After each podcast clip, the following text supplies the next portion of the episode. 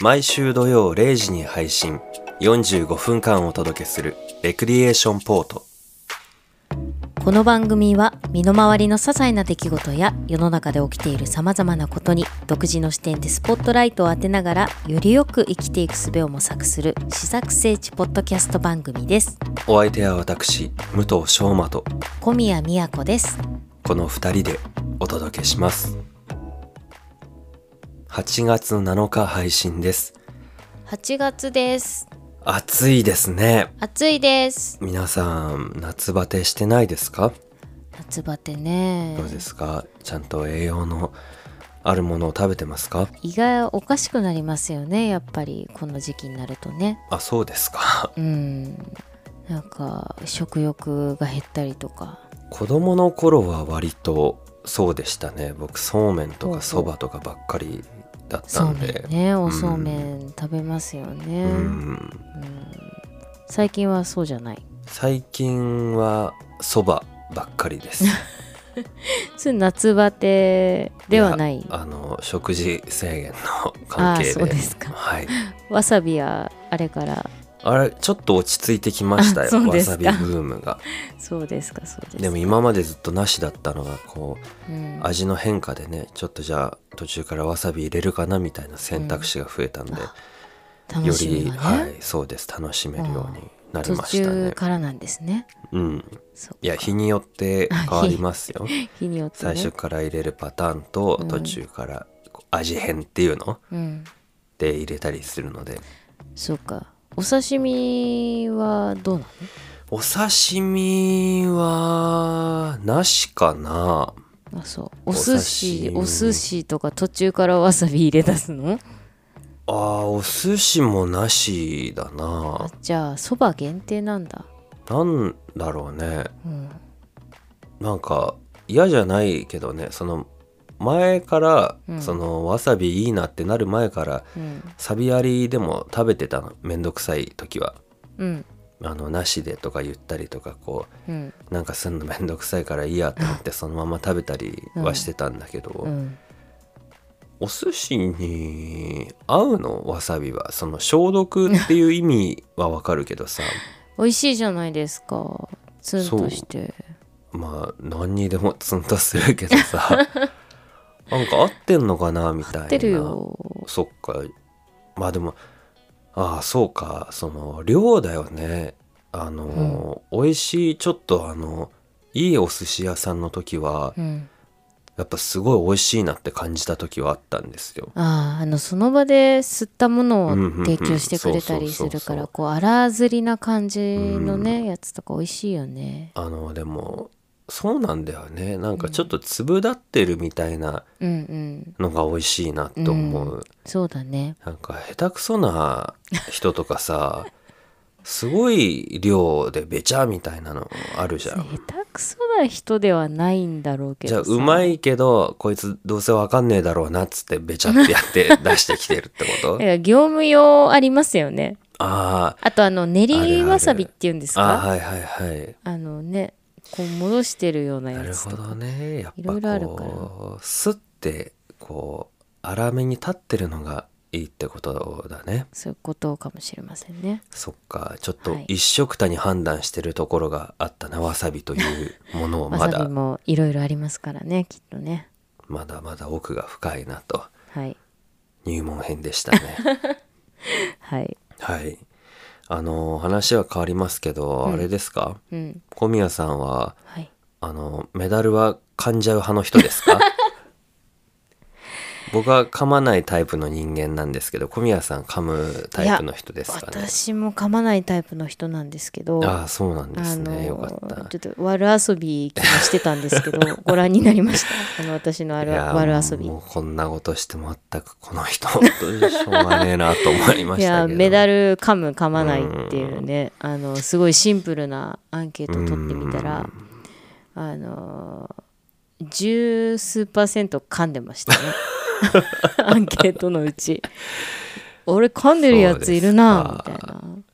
まあねそそうの流れを分かってねそっちに入れているんだと信じたいですけどねそうねあのー一人ねあの加藤さんがね、うんあの例の加藤さんがコメントはいくださってましたよ、うんあの子供の頃食べてましたってあ美味しいや つってあ美味しいやつお菓子の、ね、チョコ、チョコのメダルね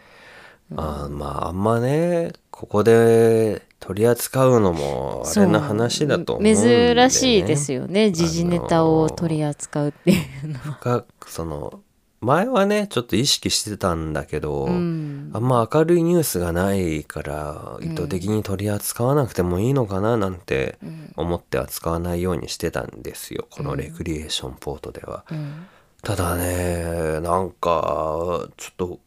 ねそのことばっか考えちゃってね不 思不思議でしょうがなくてそうだねもうずっとそのことばっかり隙間時間があるそとうだ考ねえちゃうんでねあのまあ誰とは言いませんどこかのあの偉い人がね、うんあのオリンピックで頑張って取った金メダルを、あの噛んじゃったっていうことらしいんですけどねそうねあのツイッターをね、うんやってらっしゃる方でもあってかなり炎上してるということでもう大いにね、そのどんどん二点三点というか、うんこう燃え上がってはまた新しい情報が出てきて、うん謝罪しては燃え上がってみたいなのをこう何もカバーでき てない永のがね久期間のように繰り 返してるまあ、そうねいやさ、う不思議なんですよねそのうんなんなんで噛んじゃうんだろうなと思ってあのあれって一種パフォーマンスだったりするじゃないですうんそうか。ですねでまあ、聞いた話によればあれっうんてやっぱりこう記者団が写真を撮るっていううん表彰台の時にこうやっぱりみんな首からかけてるとね映んないわけですよね。選手がねそそうそうの表彰台とか、うんうんでこうもうちょっとじゃあ見えるように顔の横に上げてくださいなんてカメラマンさんとかが言ったりして。うんそうするとそのね顔の近くでこうポーズを取らないといけないから、うんそうするとこう食べる素振りとかあうーんみたいなね、とかあのチュッてやったりとかなんかそれの感じでこうたまにこうね自分のメダルだからってこうね、パクっていうのがなくはないと。うんうんでよく皆さんねあのご存知の、ね、マラソン選手高橋さんとかがやったりしたのが、うんまあね今もこう残ってるっていうところで、でもあの SNS で見たんですけど、はいはいそれを知らない年代もいるんじゃないかっていうね、うんなるほどね、うん、だから本当に若い人とか、うんなんならあのオリンピックの経験があまりまだない子供たち、はいはい子供からした らさう突然おじさんがんうん他人様の金メダルをね、首からかけてパクってしたそれそうだよな衝撃そういう的だよね流れというかさ、うん出来事が分かってないと本当に意味分かんないよねそ確かにそうだよねう、う、ん、ほんどうしちゃったんだろうみたいな感じだよね、まあ、分かっててもどうしちゃったんだろうなんだけどさそうだねなんかねだって例えたらさ、うんまあ、スマホとかさ、うんおそのスマホ新しいねちょっと見せてよって言ってさ、手に取ってさパクってことでしょ、、うん例えとしてどうか分かんないけど、ね まあでもこれちょっと貸してって言ってパうクって、んそうですよいやまあじゃなくてもいいけどあと何携帯じゃなかったらカメラとかさうん私の好きなカメラとかさ、うん新しいレンズ買ったんだって言ってさ「うんへえレンズかっこいいじゃん貸してよ」って言ってさ恵方巻きみたいにして食べるみたいなさ そういうことでしょきっ全と。然例えが微妙ですけ どま違うのあそういうことにしておきましょうかうね、んなんかいや笑い事じゃないんだけどさそのうん当の選手にしてみたらさうんけどなんかね何度も言うけどさう、んうわ意味が分かんなくて さ考えちゃうまのよあ、ね、なんでそうしたかってさ、うん何でも考えるじゃないですか。うんその 比べちゃいけないけど極端な話、その社会的なこう、まあ、犯罪だったりとかさ、そのサイコパスなこととかって多分我々そういう人の心理というものに興味がありますから、なんでそういう風になったかなっていう動と機とかねそうそうそう、んあ憎かったのかなとかさ、怒ってたのかなとか考えるけどさうん珍しくこう訳が分かんない事象というかさそうなんだよねうんうんみたいうなさ、んなんかなんかねねそのおかしいよなうん私が思うのはそのうっかりなのかどうかっていう、なのにうっかりじゃなかったらうんその訪問するっていうのはスケジュールとしてうん、あるわけじゃん、その前の夜からうんこう、じゃあこう してこういうふうにみたいなのを考そうなんえてたってねことなんかこういろいろ考えた末になんかこう練りに練った作戦かもしれないしねあーでもそしたら誰か止めうん誰か傷でもな一人気でづけないで しょ自分の個人心的でに思温ってるこめとてだたからことなのかなえーどうなのでもとっさいのやー行動にしてはさその、うん映像見ましたけどうんあまりにもスムーズすぎるよね。あのすごいのがうさ、ん結構隔たりというか、うんその人間としてこうフィルターが多い動作だったと思うんですよそうだね。マスクがあるし、うマスクを外さなきゃいけない、うんで触らなきゃいけないまず、うんこんな時期にうんっていうこういろんな段階を超えてやすやすと飛び越えてったそうよねそうそうそ実の行段階をもうハードルを超えて、ねあの到達してるからすごいなんだそろうなの時その何が起きてるのか心の中でっていうのを非常に興味がありますよね。そそうだねの納得のいく答えが見つからないからさうん納得のいく答えなんてないんだろう けど、そういう自分のハテナに対する回答がないからななんんかかそのもう当てられちゃったんじゃないかなっていう金の力に。その金の力にね金の力にうんあるじゃん昔そのさ黄金とか埋蔵金とかパカっさて開けてはあはあはあはあそれでなんかおってかしくなっちゃってこううん仲間同士争っちゃうみたいなサマージャンボ当たっちゃったみたいなみたいなある種のそのなん か分不相応な何か栄光のくらんじゃったもののかにな当てられちゃったんじゃないそかうななのっかなていうふうに考えるしかなんかこう見つかんないんだよね。そっか昔からなんかその疑問だったんだよね小さい頃からさ、そういうああいう偉い人がさなんかあった時にこう首からメダルかけてもらったりする場面あるじゃないですか。はいはいなんなんでっていうだってな何もしてないじゃんみたいな その本来はさだって選手がもう何年も努力してさでああいうね大勢の人がいていろんなトップクラスのレベルの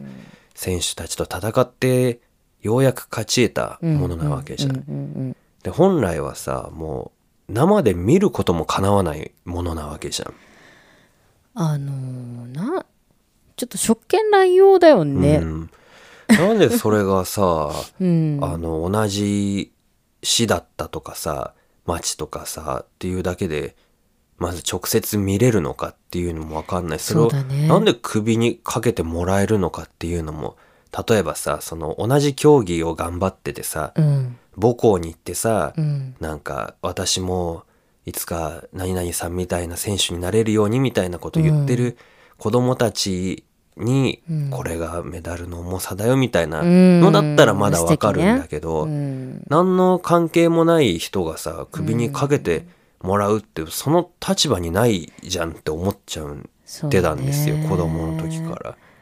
あるねで別に面識もないでしょ多分。うんでなんか助けてくれてたそうわねけでもないでしょ応援したりとか。ああそれこそあのサインとかもそうだよね、うん、なんか偉い人だからってサインもらっといてみたいな、うんなんかもらえちゃうみたいだなからそ特れ権みたいなが、すごく不思議だった しうんまあ、特権とかの問題じゃないけどね、今回おにかし関してはねいな風習だなと思ってその そうね上でねあんなかじっちゃうわけですからね。私は考えたよあのー、じゃあ仮にハリウッドスターがさ、うんまあないけどハリウッドスターしないけど、うんがもしパクってやったら、うんまたちょっと違うのかなとか、か僕も考えましたよ、ここ数日でうん、すごく考えま したよすごい考えてる、でもねそういう場にふさわしい人たちはそういうことしないと思うんですよそうだ絶対ねにそれってやっぱリスペクトがあるからさ、そう思う、なんなら首にかけてもらうのも遠慮すると思うんだよね、そのものじゃないよね、そのもらった人がすごいわけじそうゃん相手をた称えてすごいねっていう生で見れただけでも感激だようん輝きがすごいねみたいな感じにになるよね輝きそうだよはねまさにねあなたがこれまで頑張ったものを象徴してるねみたいな感じなんじゃないのハリウッドスターのそうだね人とかが言うんだとしたらうんだからああいう場にふさわしくない人がふさわしくないものを目の前にしてうんおかしくなっちゃったっていうのが一応僕のその着地点なんですけど ね。ああそうですかうんうんま あそうかもしれないねうんうんなんかねそういうものがその RPG とかだとあるじゃん。伝説の剣の魔力でおかしくなっちゃっあたるみたいねな。あるねそれがファンタジーにこもうあるねそうそう、ん現実で起きたんじゃないかなっていうふうに勇者だったの思うしかないいや選ばれし者しか手にできないメダルですからなるほどねという感じなんでねあのまあ釈然としないですよ落としどころがない 本当一生まあ傷つけられてしまったものですからね辛いよだまあただでさえさその賞ってね、うんすごい努力があるからね、うん本当ね当人は相当辛いし悲しいと思いますけどね、なんかねその自伝みたいなねなぜ私は噛んでしまったのかみたい なレポートが欲しいよねレポートがね、うん、真相を知りたい、ちょっとね言葉にしてほしいね、うんねちっちゃい子供とかだったらまだわかるけどねちっちゃい子供はねまあ確かにキラキラするの口にパクってしちゃうからねそうそうそうそううんまあでも消化しきれないですけどまあここでとりあえず ね小宮さんがかじらない派の人だということあをの確大丈認夫でできすたんで僕は安ええ心しました、多分仮に自分があの、手に入れたとしても何何何々ピックとかで手に入れたとしてもね、 あのちょっと私自身も触れないと思うああ私はこういうのって確かになうんそうだなそうあの盾と盾っていうの,、うんあのこう子供の頃とか賞でもらったりとかした時って、うん箱から出せなかったもんね、ああはいはい、はい、嬉しすぎてうんうん触れなかった自分でも、うんうんうん、だからそれこそ人に見せることはあるけど触らせたくないしそうだよだかなら人様もやっぱり触りたくないかな、うん指紋そんなつけたくないじゃん気持ちとしてよそうだなそれは吹けばいいかもしれないし変な話滅菌すればいいかもしれないんですけど、そういう問題じゃないからねそうなんですよ、うん不可不可逆ですからねそうでございます元には戻らないっていうそうでございます、うんはいということではいはいということで ねまとまりきらないですけど、あのは皆さんもね、あの噛んだりしないようにしましょうねそうですねあの人の大事なものはね、うん、そうです ね欲しい欲しい時は自分で手に入れて、そうですね、うん自分で頑張って努力して手に入れましょそうですね、うはい コロナも大変ですからねそ うね単純に余ね計にね気あをつけましょうねのそう人のものとかねその感染的なね、うん意味合いでも気をつけましょうねはいはいこんな話をした後 にしたくはないのですがまあ受賞とは違いますけどうも、んまあ、まあある意味こちらも輝かしい功績なんですかそうねうんどこから説明していいのかわかんないんですけど、はいまあ、ちょろっとだけうん話したと思うんですけど、はいあの映画を撮ったんですよね、うん自主制作でうんそれこそ僕と小宮さんがはい出会ってうん間もない頃にそうですね一緒にこう自主制作の映画を撮ろうっていうことでねうんあの僕が初めて脚本と監督と出演をしたうん短編映画がですね、うんあの映画祭に出してましてこの度東京神田神保町映画祭からの推薦で、うんなんと第22回ハンブルク日本映画祭の正式招待作品として選ばれまして、うんおめで上たい映されることになりましたおめでたいありがとうございます。まあオンラインなんでねコロナでそこがまあ残念なんですけどより多くの人に見てもらえるんじゃないかなっていうことで、うんそうですよね、うんだって本来であればそのドイツですからねそうなんですよドイツで上映されてた、はいまあハンブルクってね、うなんかそののどかなところみたいですけど、あそうなんですね。うん、あのそこでねこう、うんまあ、お祭りとしてやる予はい定で、そこに行かないと見れなかったもうのが、んまあ、今回コロナがね残念ではあるけれども、うんそれによってオンラインというねそうなんあるで意すよ、ね、味間口が広くなってますから、うまあこれはこれで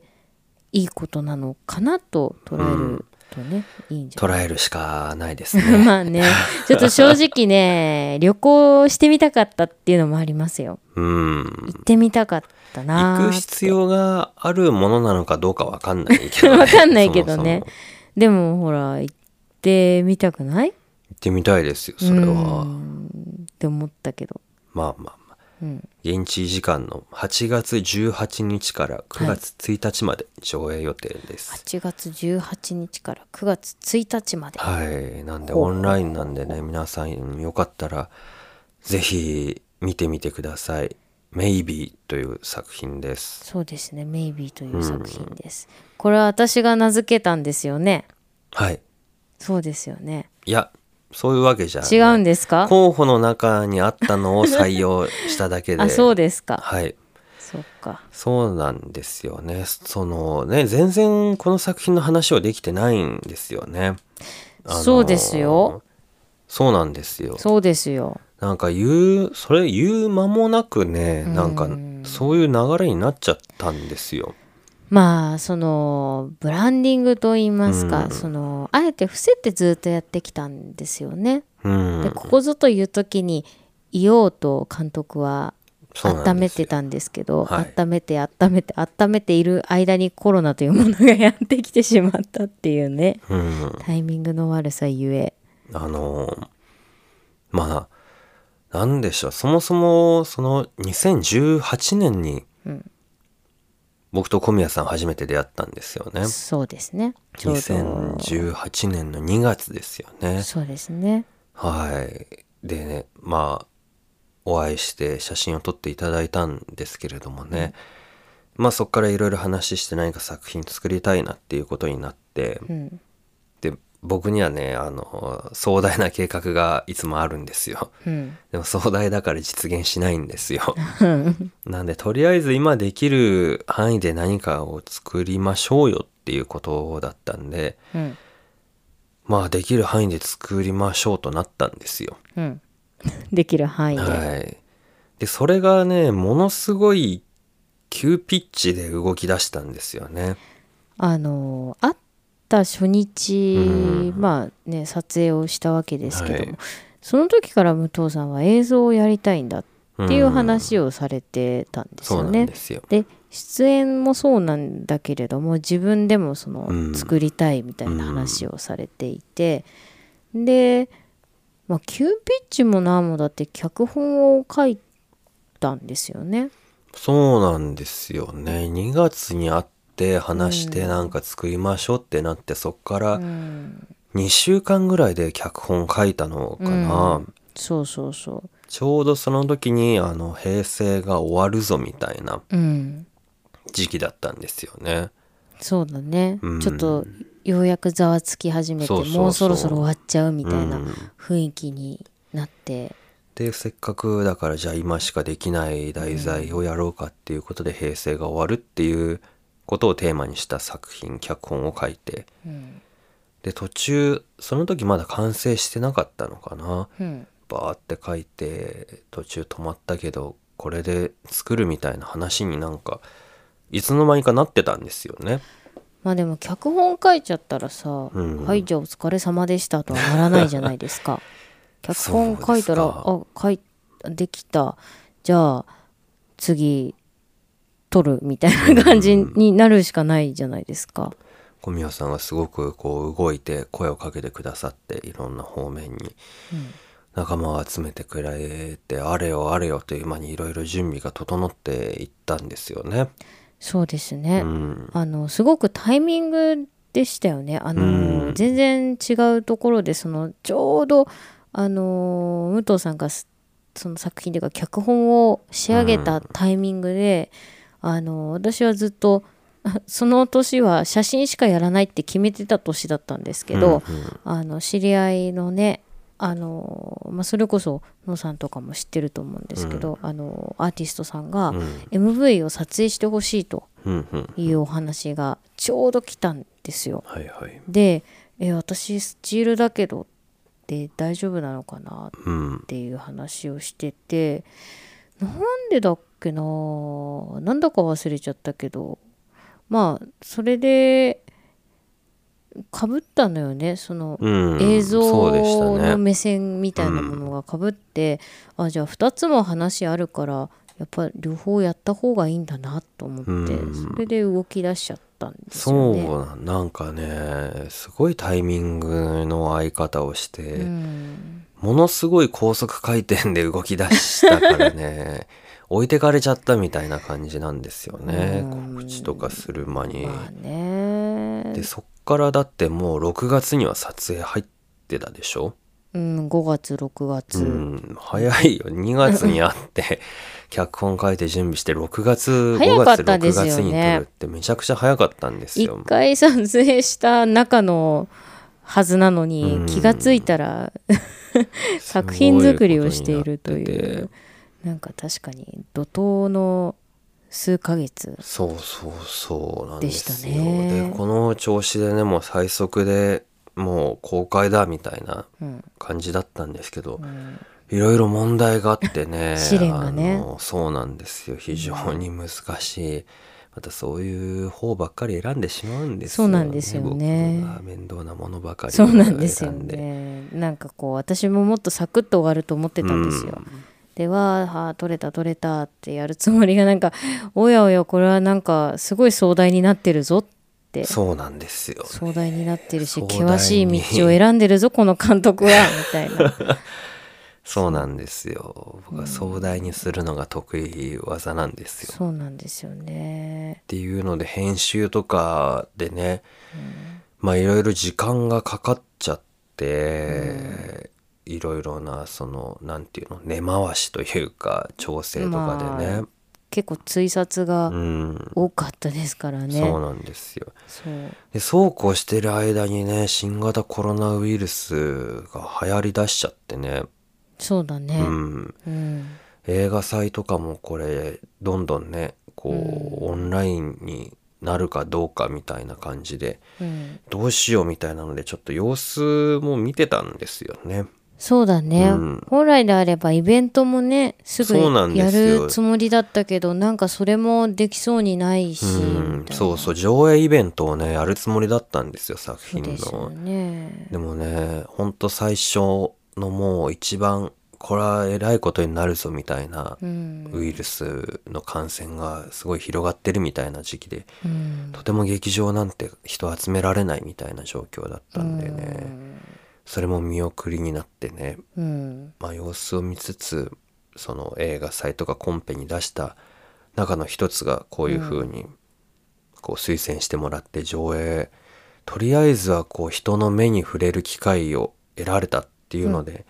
一安心してます。そうですうね、んあの私は本当これを作るってなるまで映像、映像はまあやってなかったわけではないんですけど、うんそれこそミュージックビデオとかだったので、その映像作品映画うんというものがまあね今回自主制作でそんな規模としては、うんね、小さいものだったのかもしれないけどもこれ仕組みを知らなかったわけですよ。うんうんうん、だからこんなになんだろういろんなものが動いて作られていくんだっていうのを勉強しながらしうなんがら、なんだろう、まあ、結果自主制作だし、うんもちろん商業映画には及ばないかもしれないんですけど、うんただかなりこうねいろいろ学ばせてもらった作品いや、僕も相当学びましたよ。なんか視野が広がったというか、もう見えてる世界が変わってしまったと言ってもうんいいぐらいの、もう本当に映画作るって大変なんだな、辛いんだなと思 って、なんかこうエンターテインメントとして映画をうん、普段見ていたのが、うん、なんかその作る側の仕組みが分かったことで、また映画の見方も変わったりとか、そうなんですよね。より身近になったというか、うんそう良し悪しのポイントもうんなんだろう、自分なりに分かったとういんうか、うんうん、そういうのもありましたね。そうですねそれぞれまたやったから役者としてやるときにそのなんだろう返ってくるものもあるというか、新しい視点があったりとかしましたね、うんまあ作品をねみんなに見てもらえてないからあんまねこう話してもピンとこないと思うんですけどうね、んまあ作品のあらすじとか、うんなんかこういう話ですよみたいなのを僕のウェブサイトにうん ページ作ってあるんで興味のある方は、あの武藤翔まで調べてもらったらそうですね、出てくると思うんうで、ん、あの余談ですけどあの頃の武藤さんの髪型はとても短い 短いというかなんか多いですよ ねそうなんですよ ね僕は髪多いなこ髪のの毛人の量ものすごく多いんですけどあとパーマはかあれかけてるんですか一応ちょっとかかってますね癖系じゃなくて癖系な感じにしてるんですよね僕もとあれもねと癖っ気で、うんあのちょっとコントロールが難しいから、うん一層だったらこの特性を生かしたパーマにしようかなっていうあそうい感うことじでなんだはい、なんかもうさ時が経ってるからさ、うんちょっと誰みたいなところがあって あってさそうかそうあのなんで皆さんもぜひホームページ見てくれると、あのなんかちょっと最近の武藤さんと違う武藤さんがそそこうだにいますねんでね。違いますねうん、いやもっと作品の話したいけどねそうだね全然ピンとこないだろうからねあの現場でも大変でしたけどねん自分が演じて自分がモニターチェックし なきゃいけないってそいうそうそううそうあれ結構大変だよね。もっとうまい分業をできるように次はしたいですね、もう演じてる時にモニター見てるしかないかもしれない。何にも集中できないまああのちょっとね今回話しきれないんで、うんぜひぜひちょこちょこまたね話してきましょうよ。はいそうですねはいあのー今ね僕のツイッターの方に、うんあのーティザームービーとはいトレーラー予告編のムービーを出してるんで、うんこれ聞いて興味ある方ぜひ見ていただければなとはい、思います、はい、よろしくお願いしますよろしくお願いします。ワールド・イン・ザ・ワーズこのコーナーはアカランの50音の中からくじ引きで1つ選び辞書でその1音から始まる言葉の意味を調べ知識を深めていこうというコーナーです。はいはーい本日の50音ははいこちらの方ですはいうう前も打ってやったな。ラーはうですあら、うさんはご出身はどちらなんですか？うの出身はうですあとかじゃないですね。うですあ、うですか。そうですか。はい将来の夢は何ですか？絵になることです 近い将来だよね、結構ね。怒られるなこんなん言ってたらうわうでいいんだよなそうだ絵よにな。なる必要なんかないよかとかね、たとかその辺までいけばよかった。うが絵になったらうがなくなっちゃうから、そうだね。世の中大混乱を招く。いがうになるのか な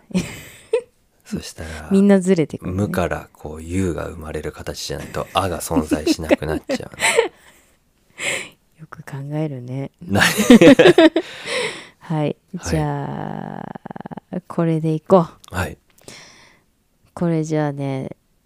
知ってるはずなんですよ説明してほしいわかりました武藤さんはい浦島太郎って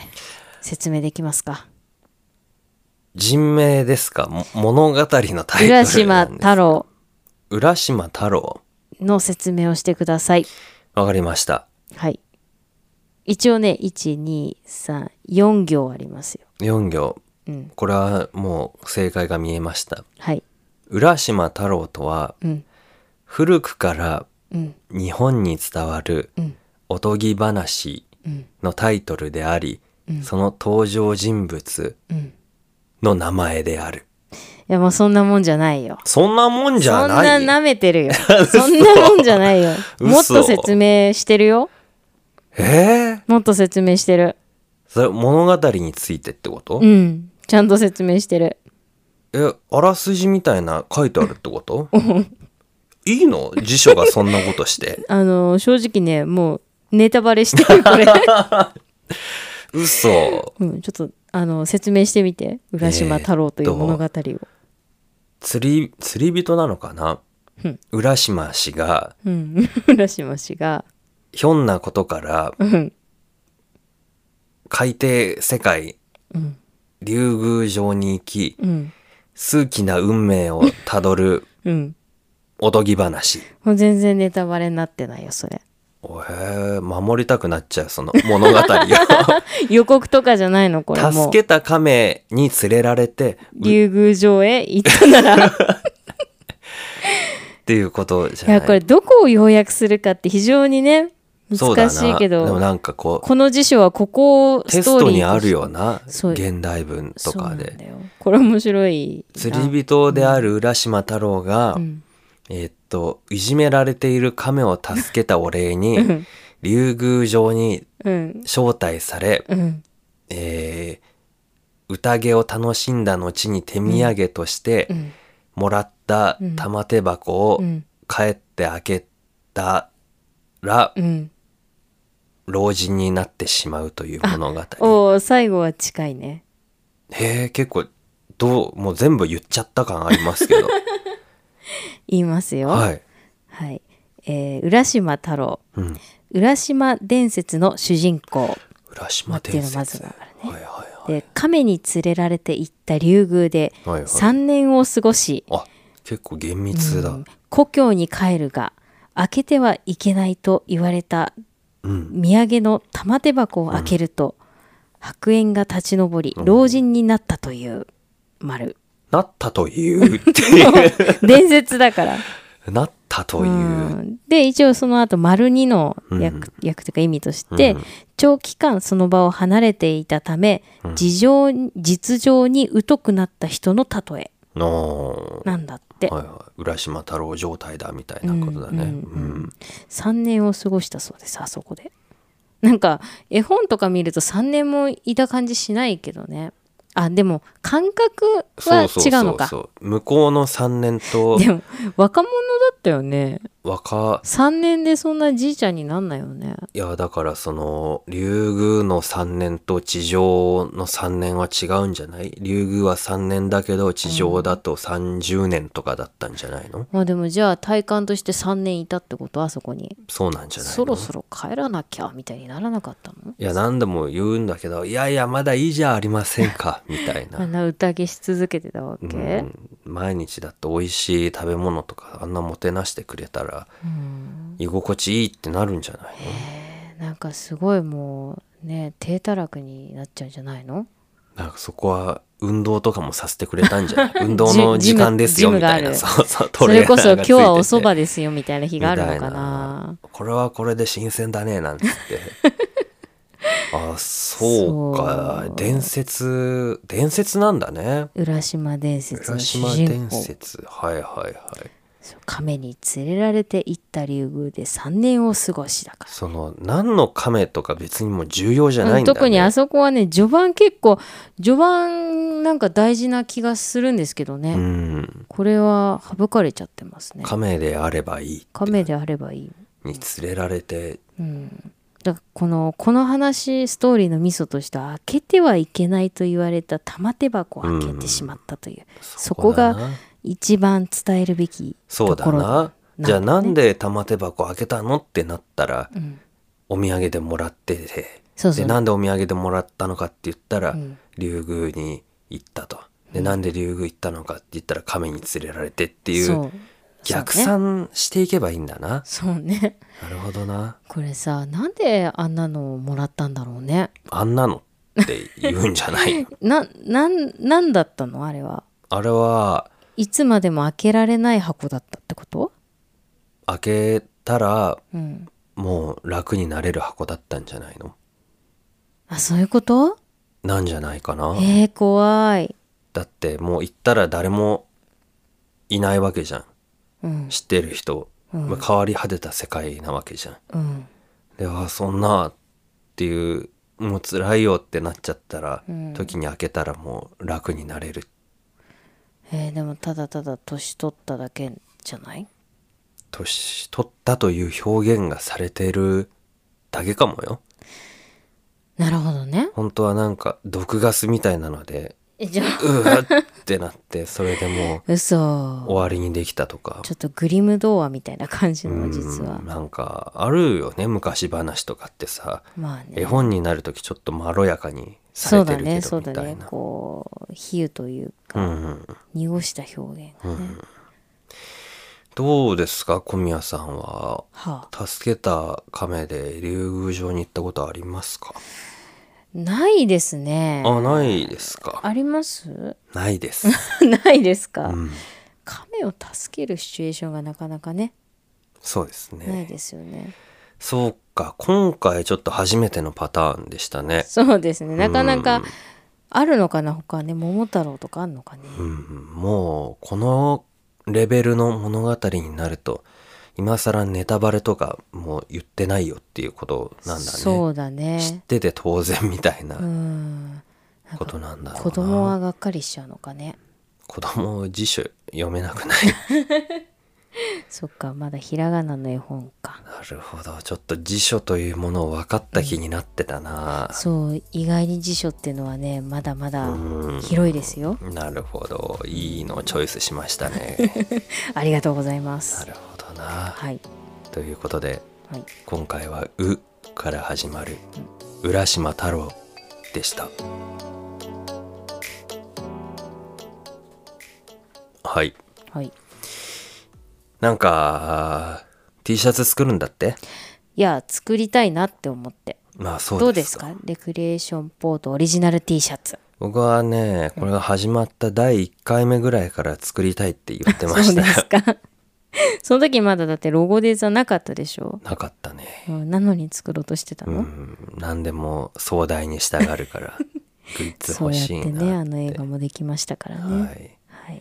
やグッズは欲しいって話はずっとしてるじゃん、うん切り株注意ステッカーとか さ、そうだねなんかちょっと UFO のやつとかうんねステッカー T シャツとか、うん、でも T シャツってもうさ冬になるよこれからまあでも冬着る人もいるでしょこれからだったらなんかニットとかセーターにした方がいいセーターんじゃ ないそんな工場で生産してもらう の編み編みあの編んでもら編っんてでもらって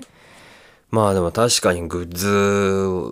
は欲しいねなんかあるとね、うん、いいよねそうですねそうどんなのがいいですか T シャツ僕はもういくらでもアイディアが湧いてきます よまあ私はもうシンプルに、あのロゴがねおしゃれじゃないですか作っていたそうだいですたね自慢のロそゴうです自ね慢のロゴをこうワンポイントにした真っ白い T シャツが欲しいなってああそあうですとあのスタッフ T みたいな感じで黒にね、うん白でもいいかなみたいな僕は柄はね大きいのが好きなんですよ全体にうんバシャッとこうついてるレク感じリエーシのョンポートみたいな感じがもうアブダクションされてるのが一面に来るみたいあーすごいねあのそうかロゴあれかあのアイコンのねうんうん絵もあったそうらそ素う敵かなあとはねまあ試作聖地なんでね、うんし、作、聖地の4パターンみたいな。一着はい1文字みたいな。 4着セットいや、バラです。あバラですバかラです。で、聖は、あの、正しいっていう字に、抜点されてうん、生生きるみ出すって いうのをにするってどうそれが一番かっこいいじゃんかっこいいよな。うん死は思うでしょ死は、え、ど、試作の死うんあ、そうだね、思うだね。思うでしょうん。思ってる人だとなんかあれだな策は模索の策でしょ、うん、探してるんだよね探してるよ知るというのはまあ知るはかっこいいかだからその一人一文字でね4人集まったら試作聖地みたいな、なんか並び方間違っちゃったりとかしちゃいそうじゃ ん確かになそうだよでも街でその4人がばったり出会ったら最高じゃない渋谷のねんスクランブル交差点とかではっ違う方向からはっそういうなんか PV 作る PV 作るルック作っちゃういいじゃんあそうあとはねあのレクリエーションポートくんのなんか、うんフィギュアとか作りたいフィギュア私あれがいいななんかモルカーみたいなさあチークチクで作フェれルトのそうそうそうあれかわいいじゃんあーなんかでも状態が変化しやすくないああいうのあってーあれはグッズというじゃあコマ撮りパしてスねケえアニメ作るの いいアニメーションパスケースとかパスケースレクリエーションポートくんパスケースみたいなああなるほどねかわいいかもねうんなんかこう使うものがいいよねそうそう僕ね、レクリエーションポートくんについてはもうノートで散々商品アイディアン書いてるん ですよ記事に勝手に はいそうですかなんでそっちをこう開発の際は参考にしていただければ、あそうですかでもなんか作りたいねそうなんか作ろうと思って、うんなんかねちょっとこの夏の間に1個ぐらいポうッてん出したらいいかなって思ってますんであそんな急ピッチで作る感いじやですわかんない全然まだ言ってるだけだけど、まあ、でもこうアイディアをねぜひ上げてほしいですねもうアイディアは僕がすあごいそうか溢れてくる からじゃあ一旦武藤さこんのアイディアにノートを対して、はいあの実現可能なプランを提示してもらいたい、そうですねあの作るからにはね、うん今その思い出の写真とかもさグッズになったりするじゃないですかケーキにもできるしねあそうそうそうケーキでもだから作ることは多分できるかもしれないけど、それをじゃあこうね広めたりとか、そうだね皆さんにご提供するっていうところまでやりたいもんですからね、そうだそれそうすでると利益を得てね家を建てるぐらいまで 持どっんてきただいけ売るんですかもうアパレルブランドとして立ち上げるぐらいのことをしたいあそうでもなんか作るならちゃんとしたものを作りたくなっちゃうんですよ、あのそれこそ某ねあれね、うん選んでポチってやるだけだそうそうじそうゃなくてねうんなるほどね素材とかね、うん柄の買い付ペインけトしとまかす、ね 海外まで行 ってそうねこうやってっいてろんなものが、ね、いうところうをん も含めてやりたいんですよねやるなら。そうですかなんでそれの辺のね知識とか技術とかある人がいたら ね、なんかね名乗り出てくれたらなみたい な、私 T シャツ作れますみたいなね、アパレルのことだったら任せてください みたいなそっかあの、ラテアートとかも見てみたいね、あーうんレクリエーションポー トシのャレオツねなるほど、ね、 UFO とかのいいね、いいよなもう何でも作れるよ なレクリエーションポートカフェとかねわであそこにさポップアップショップ、でブースがあってさあ公開収録とかしちゃってさ、あーいいですね、うんもう大金持ちだよねなんかコラボメニューとかあー出るんでしょそうそうそうオそうムライスとか、オムライスとかね飲み物とかアブダクションオムライスと かねいいよな宇宙人パスタとかね宇宙人ああでも食品サンプルみたい だねなんか吸い込まれてるみたそいうなそうそうだねああいえなんか本当にうん作りたいね、そうね何かしらはやりたいのであんだけならいっぱまいあ出てくるよ、ね ゆっくりやっていきましょう、なんかね、固まってきたらプレゼン会議みたいなのをしたあいいいでですすねねプレゼン大会をしてもいいんじゃないですか、そうだね新商品開発部、そうだね、プレゼンテーション大会これが欲しいとかねプレゼンとかあったらね、来てくれたら、ふむふむって言いながら楽しく吟味させていただきますよ、自分はしないんだねいやしますよ あそうですかもちろんしますあそうよですかはは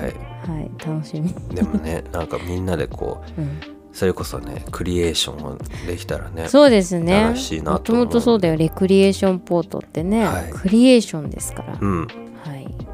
なんでねこれからもちょっとずつそういう話もはいできればなとそう思いますクリエイティブにやっていきましょものづくりって楽しいよな う、そうですねはいなんはでい皆さんよろしくお願いしますはいよろしくお願いしますはいということで、うん今回も最後までお付き合いありがとうございましたほいじゃあ夏バテ気をつけてね、うんではまた次回、うんバイバイバイバイ